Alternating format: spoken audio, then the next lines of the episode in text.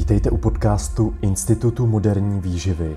Vědecky položené informace moderní a srozumitelnou formou. Dobrý den, ahoj. Ahoj. Eh, srdečně vás zdravíme a vítáme vás u dalšího dílu našeho podcastu, respektive našeho eh, videa na YouTube. A eh, v dnešním díle bychom se chtěli podrobně zaměřit na jeden z možná vůbec nejvíce podceňovaných faktorů v rámci zdravého životního stylu, ale i v rámci hubnutí, rozvoje sportovní výkonnosti a podobně. A to je totiž téma spánku. Eh, s tím spánkem je problém ten, že řada lidí, když se konečně třeba začne zajímat o zdravý životní styl, tak řada lidí třeba neváhá opravdu si teda nastudovat konečně věci k výživě, k jídelníčku, k potravinám, eh, třeba si zaplatit jídelníček a podobně. Řada lidí neváhá si zaplatit uh, drahé suplementy, které třeba slibují kolikrát i nějaké zázračné účinky. Řada lidí si zaplatí třeba osobního trenéra a podobně. To znamená, vynakládá spoustu úsilí i peněz na tyhle faktory, ale pak prostě třeba do jedné, do dvou do rána eh, prostě surfuje na sociálních sítích eh, nebo se dívá na seriály Netflix, Netflix a podobně a eh, zdaleka tam není ta požadovaná délka ani kvalita toho spánku, hmm. což pak velmi výrazně, jak si ukážeme v dnešním díle, může ovlivňovat jejich výsledky, ať už z hlediska prostě změny tělesné kompozice, hubnutí a nebo i sportovní výkonnosti. Takže my v dnešním díle bychom se na to chtěli zaměřit, na ten spánek a to video rozdělíme do třech takových částí. V první části si vůbec eh, definujeme eh, ten spánek eh, jako takový, podíváme se na nějaké statistiky, podíváme se, jak spánková deprivace ovlivňuje náš organismus, naše hormony a podobně.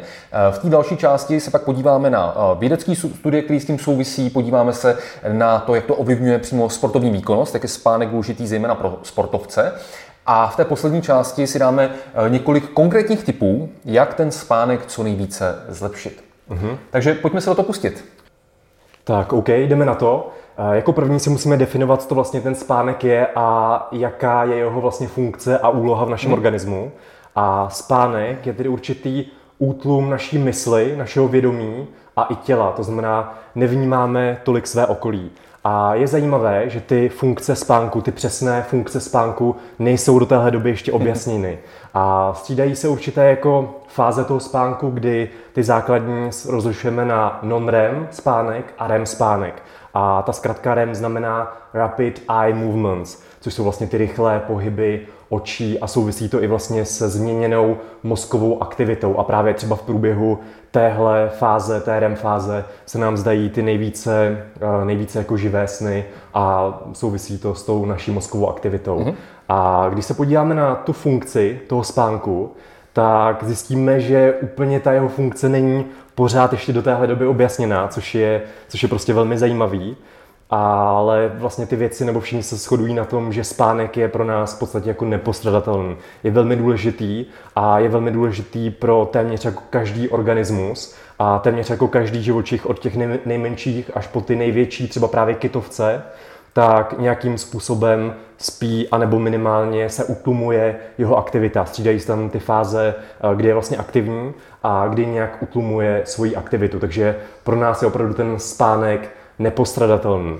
A ty jeho základní funkce, co se tak domníváme, co mohou, mohou vlastně být, jaké jsou tam benefity toho spánku, tak za prvé je to určitě nějaká regenerace, kdy se ukazuje, že třeba během toho spánku mozek odstraňuje ty odpadní produkty, ty metabolity, eh, vlastně z té mozkové tkáně, právě třeba reaktivní formy kyslíku a podobně, co tam za ten den nahromadí. Takže určitě jako obrovská funkce, obrovská důležitost spánku je z hlediska té regenerace.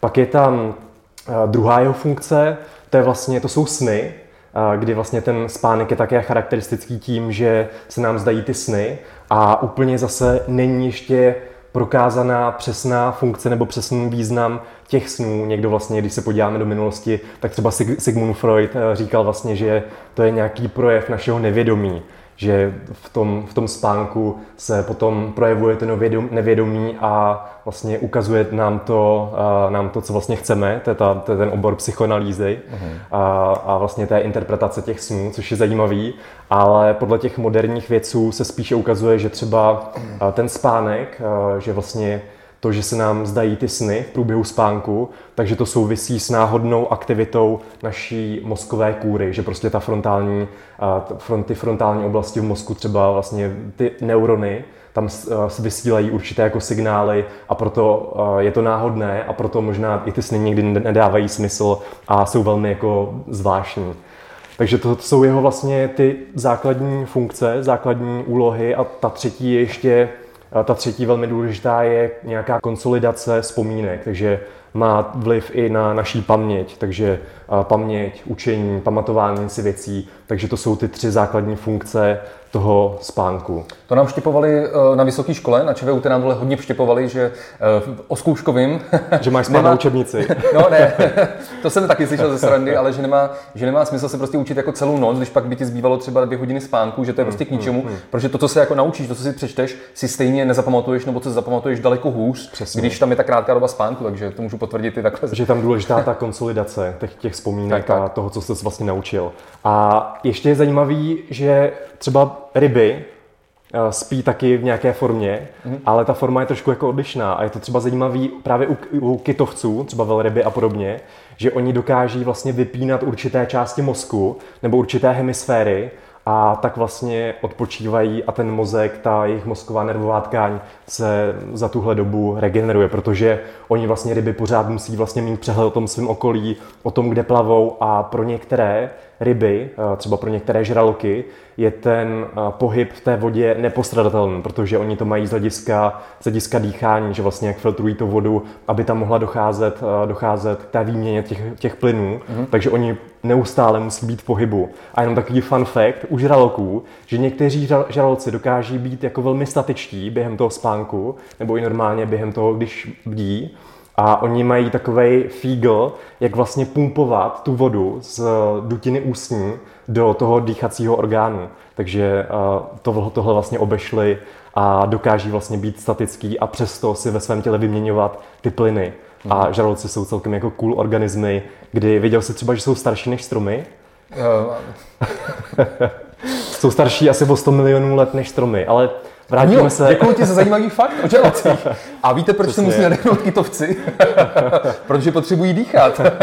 Přesně Takže tak. se musí vynořit nad hladinu a nemůžou usnout jako my.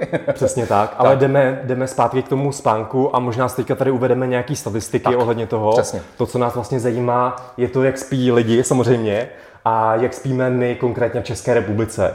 A ukazuje se, že to není úplně ideální a v té České republice konkrétně má potíže se spánkem více než 25% lidí nad 50 let, takže opravdu jako čtvrtina lidí v tom starším věku uh, prostě špatně spí. A my si tady i vlastně na závěr tady toho videa řekneme nějaké typy, no. jak možná ten spánek zlepšit. Tak eh, ještě k tomu spánku bych řekl takovou zajímavou věc, protože eh, mě vlastně přijde, když my si tady budeme říkat, jak je spánek důležitý, že naopak řada známých, celosvětově známých osobností, naopak eh, ten, tu úhu toho spánku podceňuje. Jedním asi z nejznámějších je The Rock. Přesně tak. Dwayne Johnson, že jo? Ale mně to přijde jako velmi paradoxní, hmm. protože tady ti sportovci, celebrity, světoznámí se chlubí tím, jak spí prostě 4 hodiny denně, jak, jak vlastně stávají ve 3, ve 4 ráno, aby stihli ten trénink. Nebo ten biznis a podobně. Přesně tak, ale vlastně to, že spí tak málo, tak to potom může být pro ně velmi kontraproduktivní, hmm. nejenom z hlediska třeba i toho biznisu, kognitivní schopnosti, ale i hlavně díky tomu tréninku, kdy pak my si vlastně tady ukážeme ty studie, že vlastně když spíte málo, tak je to kontraproduktivní z hlediska budování silové hmoty, z hlediska třeba rizika zranění a podobně, takže je to velmi paradoxní, že hmm. tyto celebrity vám doporučují tady ty nesmysly. No, je to hlavně Dwayne Johnson, který neustále ukazuje videa, jak jako chodí cvičit ve 4 ráno a podobně. A pamatuju si hodně, že toho dělal v minulosti minulosti Arnold Schwarzenegger, který neustále prostě říkal sleep faster, eh, že dospělému člověku podle něj stačí spát bohatě jenom 6 hodin a zbytek dne má věnovat tomu, aby rozvíjel nějak svůj biznis a svoje sny a podobně, což je takhle jako to zní hezky, takhle jako to je hodně motivační a kdyby ten člověk dokázal efektivně pracovat, tady těch zbylých, já nevím, 18 hodin za den, tak by to asi byla pravda, mm-hmm. ale problém je ten, že když člověk spí málo, tak eh, ta efektivita pak té práce nebo toho sportovního výkonu je prostě horší. No. OK, a pojďme se teďka o tom pobavit nějak konkrétně. Máme mhm. tady připravené pro vás eh, tři nějaké studie, které bychom tady chtěli více jako rozebrat. A to jsou to vlastně studie, které souvisí s optimalizací spánku a o tom, jak vlastně spánek může mít vliv třeba na naši tělesnou kompozici tak. nebo na to, jak se přejídáme, to znamená i třeba na hladiny našich hormonů. A jako první bych tady chtěl rozebrat jednu RCT studii, což je randomizovaná, placebem kontrolovaná studie, kde bylo 23 účastníků, kteří byli potom zahrnuti do té finální analýzy. Hmm. A vlastně byly tam změny v tom, že vlastně jedna ta skupina podstupovala silový trénink po dobu dvakrát, eh, dvakrát týdně po dobu deseti týdnů a druhá skupina vlastně podstupovala ten stejný trénink, trénovala úplně jako stejně eh, zase po dobu těch deseti týdnů, ale tahle druhá skupina byla edukována o tom, jak mají spát, jak mají třeba zlepšit uh, svoji spánkovou mm-hmm. hygienu, mm-hmm. Právě některé ty typy, které tady budeme taky říkat, tak o tom prostě byli poučeni těmi výzkumníky v té studii. A tahle studie měla právě mm-hmm. zajímavé výsledky. Když se podíváme na ty výsledky z hlediska tělesné kompozice, tak zjistíme, že tam nebyly téměř jako žádné jako velké rozdíly mezi uh, změnami v nárůstu beztukové tělesné tkáně, to znamená hlavně třeba vody, svalové tkáně a podobně, kdy ta první skupina nabrala 1,3 kg té beztukové hmoty a ta druhá skupina, která byla vlastně edukována o tom spánku, tak nabrala o 400 gramů té beztukové tkáně více, to znamená 1,7 kg za těch 10 týdnů. Nicméně, kde byl obrovský rozdíl mezi těmi skupinami, bylo to, že vlastně ta první skupina, která nebyla edukována o tom spánku, to znamená, dá se předpokládat, že spala neúplně optimálně, tak ta nabrala 800 gramů tukové tkáně, 800 gramů tuku. A ta druhá skupina, která byla edukována o tom spánku, dá se předpokládat, že spala dobře, tak s tím optimalizovaným spánkem za těch 10 týdnů schodila 1,8 kg tuku. Takže celkem jako velmi signifikantní uh, rozdíly mezi těmi skupinami a vlastně mm. ukazuje se, že spánek může mít velmi, velmi důležitý vliv na naší tělesnou kompozici, na naše tělesné mm. složení. A to vlastně demonstrovala i další studie, která je z roku 2010, bylo tam 10 účastníků s nadváhou a vlastně Výzkumníci v této studii těmto účastníkům naordinovali nějakou redukční dietu, to znamená, oni byli v kalorickém deficitu a hubli. A když se zase podíváme na ty výsledky této studie, tak se ukazuje, že vlastně ti účastníci, kteří byli vystaveni spánkové deprivaci, to znamená za tu noc spali pouze zhruba 5,5 hodiny denně, a ta druhá skupina vlastně spala více, to znamená, vlastně měla optimální ten spánek, tak se ukazuje, že vlastně tam byly velké rozdíly v tom, z jaké části ten úbytek tělesné hmotnosti pocházel. Když se podíváme na ty subjekty s dostatečnou délkou spánku o vlastně délce 8,5 hodiny za noc, tak vlastně byl tam úbytek hmotnosti, že 50% šlo z tukové tkáně a 50% šlo z těch svalů, z té beztukové tělesné hmoty.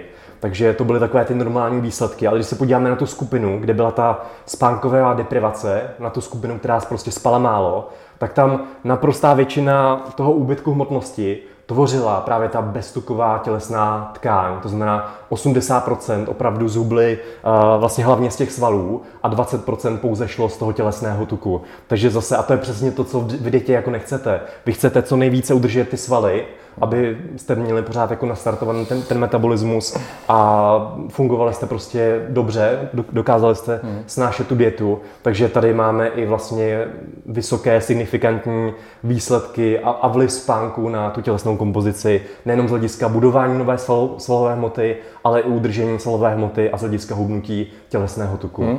Takže já bych to přesně tak jakoby schrnul, tak eh, si vezměte, že když eh, takhle v té studii to poměrně přesně porovnává, máte dvě skupiny, které jako stejně, no podobně, stejně, stejně cvičí, mají stejný kalorický prostě deficit, tak vlastně jako v vozukách dělají všechno stejně, ale ten spánek je prostě strašný rozdíl. To znamená, vy pak máte jako přesně opačný výsledky, než jaký byste chtěli mít, že hmm. vám dolů jde drtivá většina ze svalové hmoty a jako minimum, minimum stuku, což pak ovlivňuje zase řadu dalších věcí. Energetický výdej, naši náladu, prostě náš pocit hladu a sytosti a podobně. A k tomu se právě dostaneme, protože já bych vám tady chtěl ukázat výsledky třetí studie, která je jakoby relevantní pro tuhle oblast, která byla publikovaná v roce 2010, kdy se ukázalo, že zkrátka dobře ta krátká doba spánku vede k tomu, že pak ty subjekty, ty lidi, toho za ten den daleko více sní, spontánně. Jo? Eh, v této studii, eh, citaci vám dáme eh, do videa nebo do popisku podcastu a videa, tak si vezměte, že byly dvě skupiny subjektů, dvě skupiny lidí. Jedna skupina spala v průměru 4 hodiny, mm-hmm. což je jako velmi krátká doba spánku, a druhá skupina spala v průměru 8 hodin, což tak má ta klasická, klasická doba spánku pro dospělé lidi.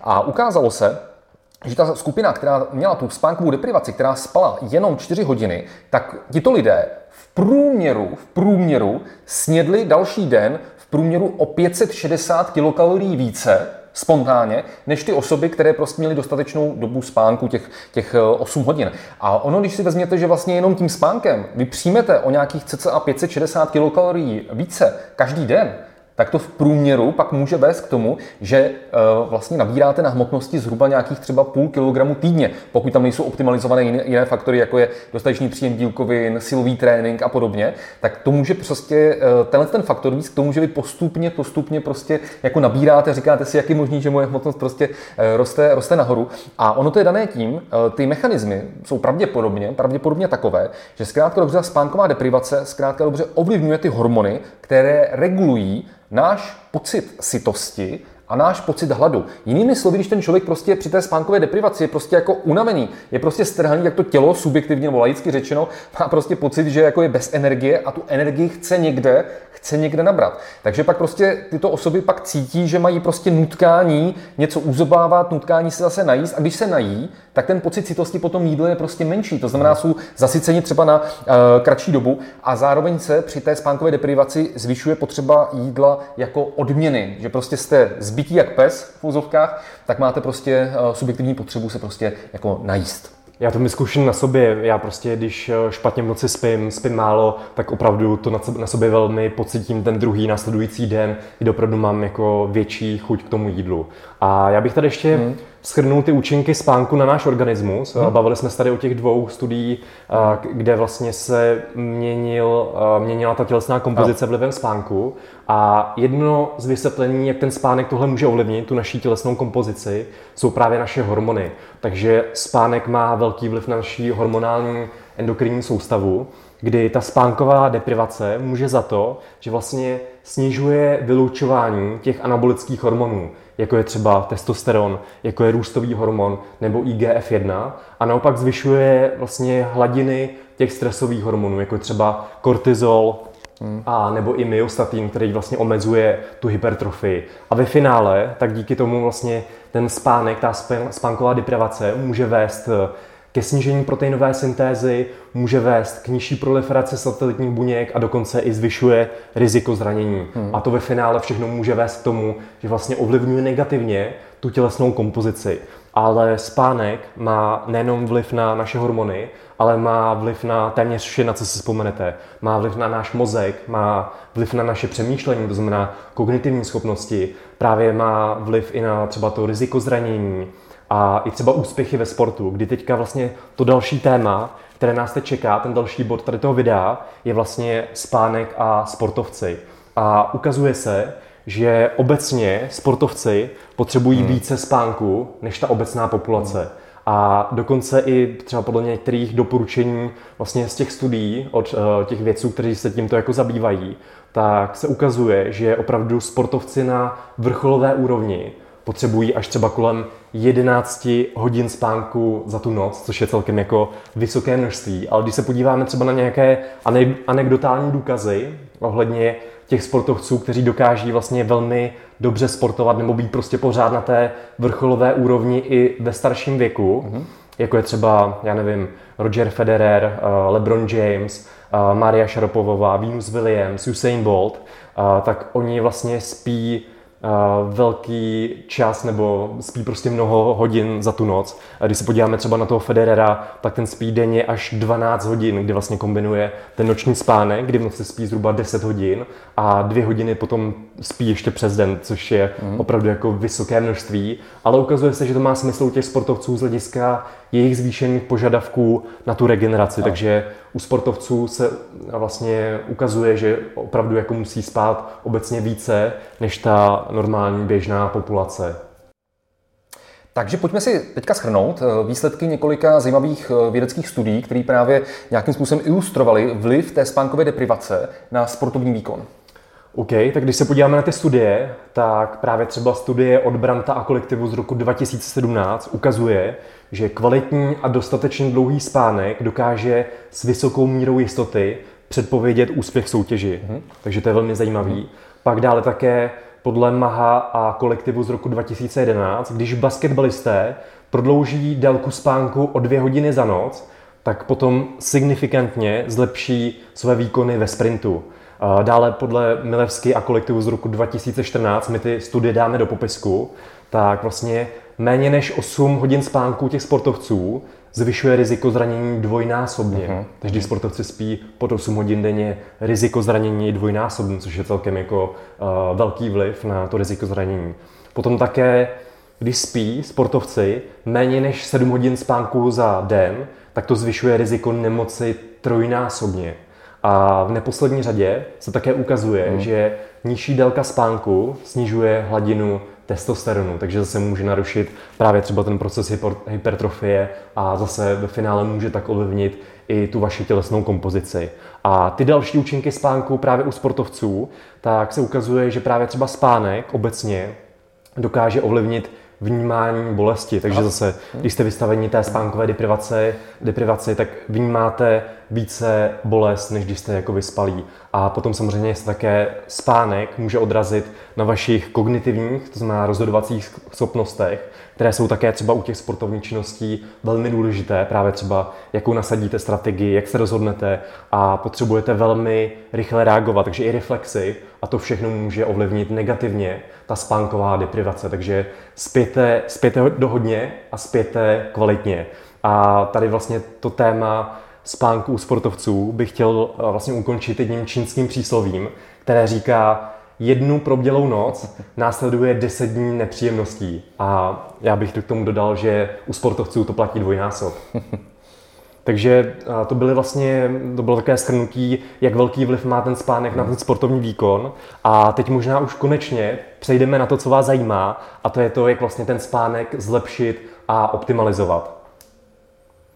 Jdeme na to, jdeme na ty typy.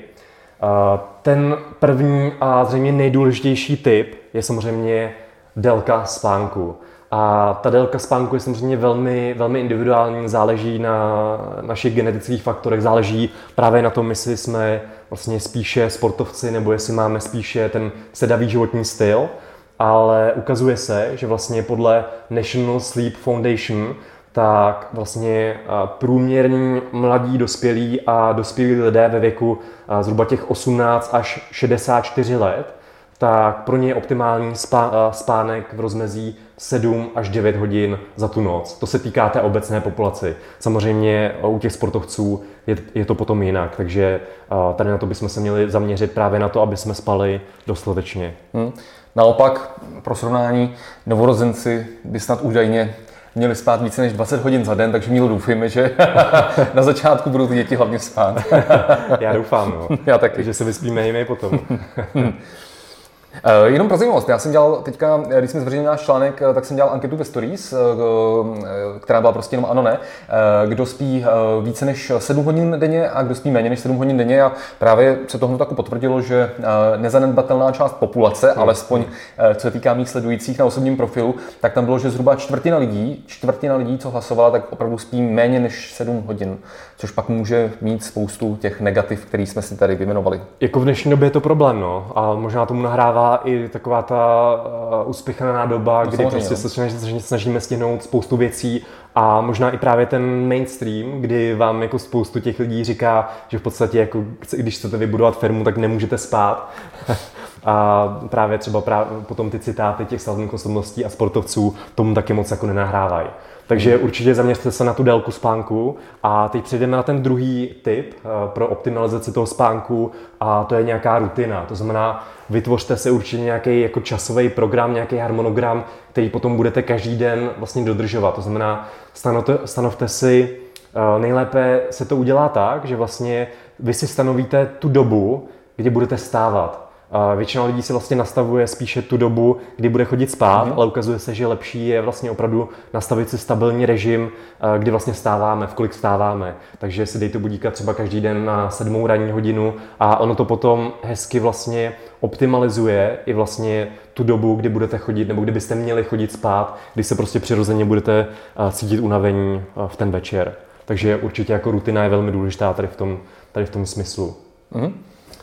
Dále, co je taky důležité z hlediska té spánkové hygieny, tak to je nějaká příprava na ten spánek. To znamená, obecně bychom do té postele neměli chodit uh, hladový, ale ani přezení. Takže pozor na to a je dobré si vlastně vytvořit před tím spaním návyky, které povedou k tomu, že se budeme cítit jako přirozeně unavení a potom to vlastně ovlivní i třeba tu délku usínání. Takže třeba si před spaním čte, čtěte nebo nějak relaxujte, meditujte, dejte si třeba nějakou horkou koupel hodinu před spaním a tady ty návyky. A řadí se sem hraní na PlayStationu? Moc ne právě. K tomu se dostaneme, protože tam je to problém z hlediska toho modrého světla. A to je vlastně ten další bod, kdybychom si vlastně měli vytvořit to vodné prostředí v té místnosti, kde spíme a případně i vlastně předtím, než jdeme spát. Tak, tak. To znamená, ukazuje se, že to modré světlo blokuje syntézu hmm. melatoninu, který vlastně může za to, to usínání, že se prostě přirozeně začínáme ten večer cítit prostě přirozeně unavení. A vy, když si prostě budete půl hodiny před spaním nechat na sebe svítit třeba nějakým displejem, právě třeba u PlayStationu, u televize, nebo i třeba u mobilu nebo u notebooku, tak to může negativně ovlivnit uh, tu délku nebo tu kvalitu toho spánku a usínání. Takže pozor na to. A existují naštěstí, ale když už vlastně musíme třeba pracovat před tím spaním, tak existují trošku vlastně metody, jak trochu zmírnit uh, to narušení syntézy toho melatoninu. A buď to jsou takové ty, uh, takové ty brýle s filtry modrého světla, které dokáží odfiltrovat zhruba 85% toho modrého světla z těch obrazovek nebo i z hlediska toho světelného smogu. Takže určitě doporučuji nějakou takovou investici, pokud musíte pracovat pozdě večer a mohlo by to narušit tu syntézu toho melatoninu a nebo prostě existují v dnešní době už naštěstí aplikace, které vám právě třeba podle doby soumraku a naopak svítání mění zabarvení obrazovky právě třeba v telefonu, v tabletu anebo v počítači a upravují vám právě to vyzářené, vyzářené modré světlo hmm. tak, aby vám to tolik neblokovalo tu syntézu hmm. toho, melatoninu. Takže to jsou takové ty praktické typy z hlediska modrého světla. A jak jsem ještě zmínil, tak je velmi důležité právě to prostředí, kde spíme. Neměl by tam být hluk, pak také v tom prostředí bychom se měli cítit bezpečně, měli bychom mít kvalitní madrace, polštář, povlečení, měla by tam být dostatečná tma, kdy se pozor třeba na ten světelný smog, který jde zvenku, tady třeba v Praze, když žijeme, a nebo i od spotřebičů, takové ty malé diody, ale které také mohou narušit vlastně kvalitu toho spánku, takže opravdu je důležité vyladit si to prostředí, kde usínáme a kde každý den chodíme spát, protože je to velmi důležité. A i třeba právě teplota se může podepsat na, na té kvalitě našeho spánku, kdy v té místnosti by nemělo být přetopeno. Obecně se udává, že taková optimální teplota pro ten spánek je zhruba 18,3 stupně Můžeme to zakrouhlit třeba na 18-19 stupňů obecně, takže to by byl ten další tip pro ten kvalitní spánek a ne právě ta důležitost toho prostředí, kde spíme. Co třeba stimulanty alkohol, jak jsi na tom? No já stimulanty žádný ne, ne, nepoužívám, ale přiznám si, že jakoby k alkoholu Obecně máme asi jako blíž než u vás doma. Byť teďka, teďka, teďka doma piju jediný, protože manželka, manželka je těhotná, ale, ale je pravda ta, že to je prostě ten trošku zlozvyk, tím, jak jsem studoval na Moravě a, a tedy a tedy, že takhle s manželkou prostě třeba k té večeři si jakoby eh, občas, nebo občas to několikrát do týdne si třeba hmm, hmm. Eh, dáme, dáme dobrý víno nebo takhle, takže je pravda, že to samozřejmě pak ten spánek může narušovat eh, a ono to je, ono je taková dvousičná zbraň. Ono na jednu stranu ti to pomůže právě se zrelaxovat, že člověk už samozřejmě nepřemýšlí nad těmi starostmi, pracovními věcmi, které přes ten den má, ale samozřejmě tu kvalitu spánku to může ovlivnit. Takže jako rozhodně doporučuji eh, ten alkohol jako nepít denně, což jako ani neděláme ani my, eh, ani předtím, než manželka byla těhotná.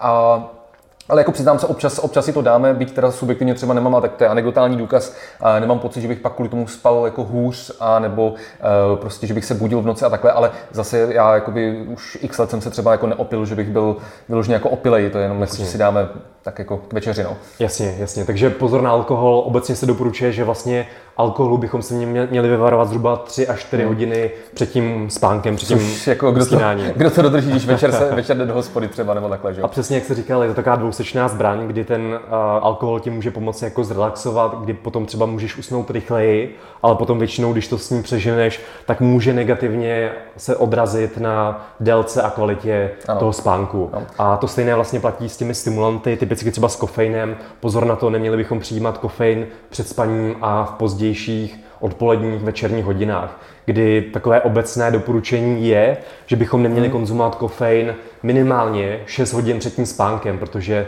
je, uh, souvisí to s metabolismem uh, toho kofeinu, je to poločas rozpadu toho kofeinu, ale samozřejmě je to zase individuální. Někdo je rychlejší metabolizátor Přesně. toho kofeinu Přesně. a někdo pomalejší, takže Přesně. zvládne potom i třeba Přesně kratší dobu před tím spánkem si ještě ten kofein dát. A to stejné je vlastně s tréninkem. Pozor na tvrdý trénink, v těch večerních hodinách, když zase, když to přeženete, tak uh, to potom může negativně se odrazit na délce a kvalitě toho spánku hmm. i ten trénink. Ale s oběma body tady opravdu na vás chci apelovat, dejte si pozor, protože zejména třeba u toho kofeinu si člověk jako nemusí uvědomit, že třeba používá nějaký třeba přetréninkový stimulant, kde toho kofeinu je třeba daleko větší množství, než si ten člověk třeba uvědomuje a ještě v kombinaci s tím, že přes ten den si dá třeba nějaký energiťák nebo si dá eh, kávu a podobně, tak eh, to může jako velmi dlouhodobě a negativně ovlivňovat ten spánek a pak i potažmo tu tréninkovou adaptaci a tu změnu tělesní kompozice a podobně. Takže tohle, na tohle je potřeba myslet. A správně říkal Míla, že eh, každý z nás je jinak rychlý jako metabolizátor, takže eh, třeba ty to máš tak, že jako si můžeš dát vlastně kafe i jako později a pak mm, prostě.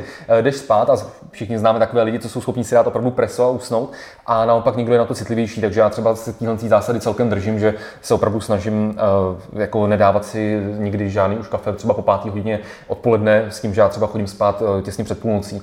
No. Já už taky, já už taky a vlastně dřív jsem to porušoval, že jsem hmm. si dával právě kofein na kopávači i prostě ve večerních hodinách. Hmm a potom jsem mohl usnout, ale to neznamená, že by ti to neovlivnilo třeba kvalitu toho spánku. I když třeba můžete hmm. usnout po tom kofeinu, mm. tak se to může odrazit na té kvalitě. A zajímavý je to i s tím tréninkem, že eh, v mládí, v mládí já jsem cvičil eh, samozřejmě logicky, když jsem chodil na gymnázium eh, nebo na vysokou školu, kde jsme měli výuku od 7.30 od rána, tak jsem mohl chodit jako cvičit jenom v odpoledních nebo večerních hodinách, takže jako to tělo na to adaptované bylo a tím pádem jsem pak jako relativně usínal. Ale třeba teďka jsem zvyklý cvičit přes hmm. oběd už několik let, už jako mnoho let, takže když jsem třeba občas jdu zacvičit třeba večer, tak pak jako subjektivně vidím, že mi to fakt jako nesedí a že jsem ještě takový prostě rozhicovaný, to tělo je prostě rozhicovaný a, daleko hůř eh, se mi usíná. Takže na tohle si taky pak samozřejmě dejte pozor, může to být třeba jedna z příčin, pokud řešíte nějaké problémy třeba s usínáním. OK, OK. Uh, tak jdeme na ten poslední tip a to je krátký přerušovaný nebo krátký prostě obecně spánek uh, po obědě nebo v odpoledních hodinách. Hmm. A ukazuje se, že tento zvyk vlastně souvisí s některými kulturami. Známe tady třeba siestu, uh, třeba řekové také chodí spát po obědě, Mexičani, Španělsko, Čína a podobně. Takže to zřejmě má nějaký důvod. A i podle těch moderních vědeckých studií se ukazuje, že ten krátký spánek po obědě nám může pomoci. To znamená, můžeme lehce dohnat třeba ten spánkový deficit, může nás to jako refreshnout, můžeme se potom cítit jako uh, lépe, uh, odpočatě, uh, mít prostě potom rychlejší reakce. Může to vlastně mít i pozitivní přínos z hlediska tréninku. Když máme nějakou spánkovou deprivaci, tak vlastně tady ten spánek po obědě, ten nap, nám může pomoci ale zase je důležité vlastně dodržet nějaká pravidla. A to sice, že vlastně ten spánek, ten krátký spánek po obědě by měl vycházet z nějakého útlumu našeho organismu, který je prostě přirozený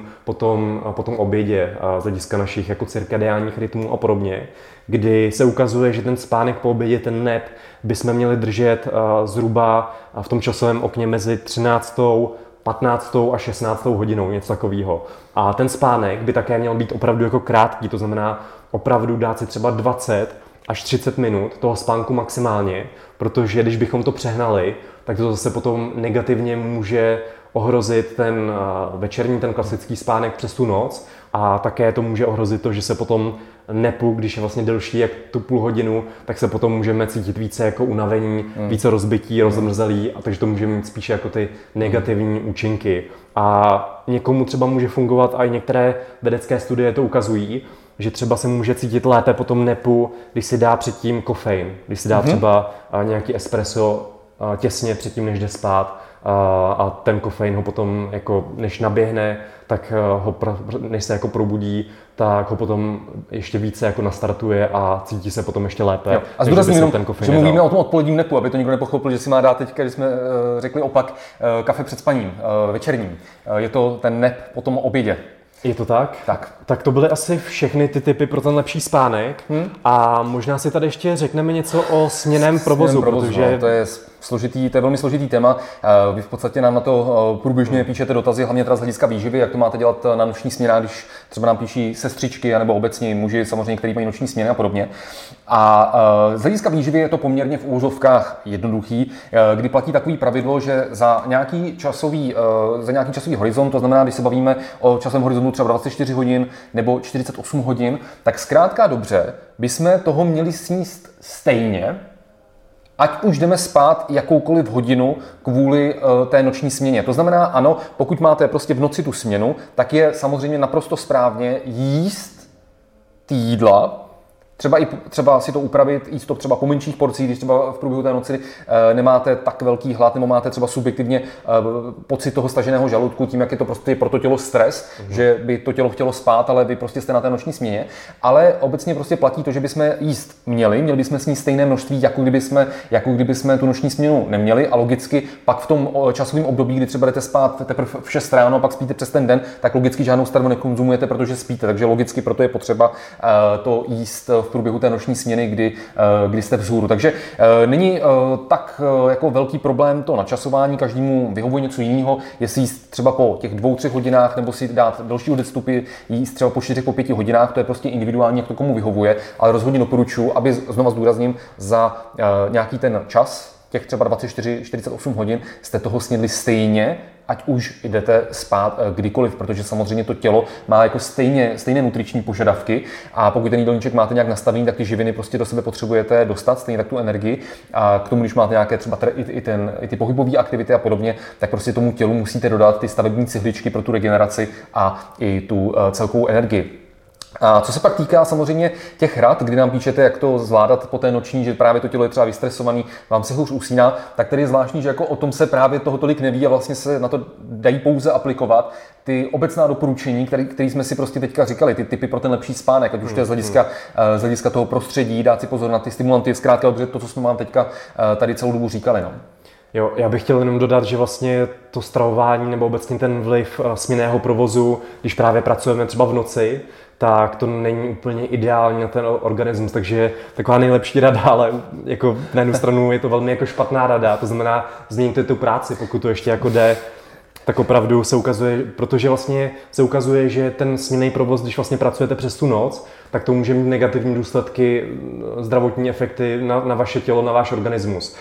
Uh, ukazuje se, že tam může být třeba zvýšené riziko rakoviny, může tam být zvýšené riziko kardiovaskulárních onemocnění, hmm. pak třeba uh, typicky letušky můžou uh, trpět na uh, poruchy menstruačního cyklu a podobně, takže to není úplně jako sranda a takové to nejlepší, nejhorší doporučení je prostě, prostě změň, změňte tu práci, no, pokud to jenom, jenom trochu jde. Jasně. Ale samozřejmě existují způsoby, jak to udělat tak, aby tady těm, abyste tady ty rizika vlastně minimalizovali, jak teď tady vlastně říkal, říkal Lukáš, že vlastně přes tu noc byste měli přijímat nějaká snadno stravitelná jídla a mít tam nějaký menší pravidelný porce a potom větší ten kalorický příjem prostě přijmout přes ten den, právě až se třeba ten následující den po té směně vyspíte, tak pořád tam máte nějaké časové okno v tom, v tom dni, Zbytku právě odpoledne no. a kdy prostě hmm. přijmete většinu toho kalorického příjmu, ale chtěl bych jim říci, že bohužel to není úplně ideální se takhle stravovat a takhle fungovat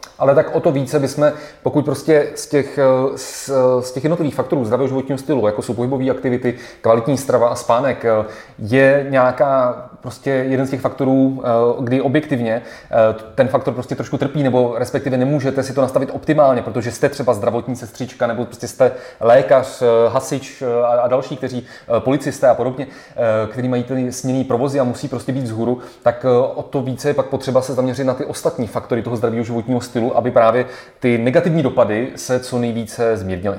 Jo, jo, jo. Takže se to nějak shrneme. Asi to největší shrnutí nebo ten nejdůležitější bod je ten, že spánek je pro nás obrovsky důležitý, je pro nás nenahraditelný a neměli bychom ho podceňovat, protože, jak už jsme říkali, často vlastně spousta lidí dělá tu chybu v tom, že má vlastně optimalizovanou stravu, uh, trénink, prostě pohybové aktivity, ale zapomíná na ten spánek. A jak jsme si tady vysvětlili v tom dnešním videu, respektive podcastu, tak spánek může ovlivnit téměř vše od tělesné kompozice, kognice nebo nějakého přemýšlení, vaší efektivity třeba v práci, může ovlivnit vaší sportovní činnost, váš sportovní výkon, riziko zranění, imunitní funkce, takže prostě téměř jako vše a proto bychom ten spánek neměli podceňovat. Je to přesně tak. Eh, Děkuji, že jste to hezky schrnul. Já jsem dneska tady nechal mluvit hlavně mílu, protože eh, vlastně na našich celodenních kurzech eh, je téma spánku téma, který přednáší Míla, tím, jak se na našich kurzech střídáme. Takže já věřím, že jsme vám přinesli dneska nějaký prakticky použitelné informace, nějaké zajímavosti a že třeba něco z toho dokážete použít v rámci vašeho zdravého životního stylu a že to třeba trošku zlepší váš spánek. My vám děkujeme za pozornost. Rádi bychom vás pozvali na to, abyste odebírali náš YouTube kanál. Děkujeme, pokud nás posloucháte prostřednictvím podcastu a budeme se na vás těšit u dalšího dílu. Mějte se hezky, pěkný den a nashledanou. Mějte se hezky, ahoj.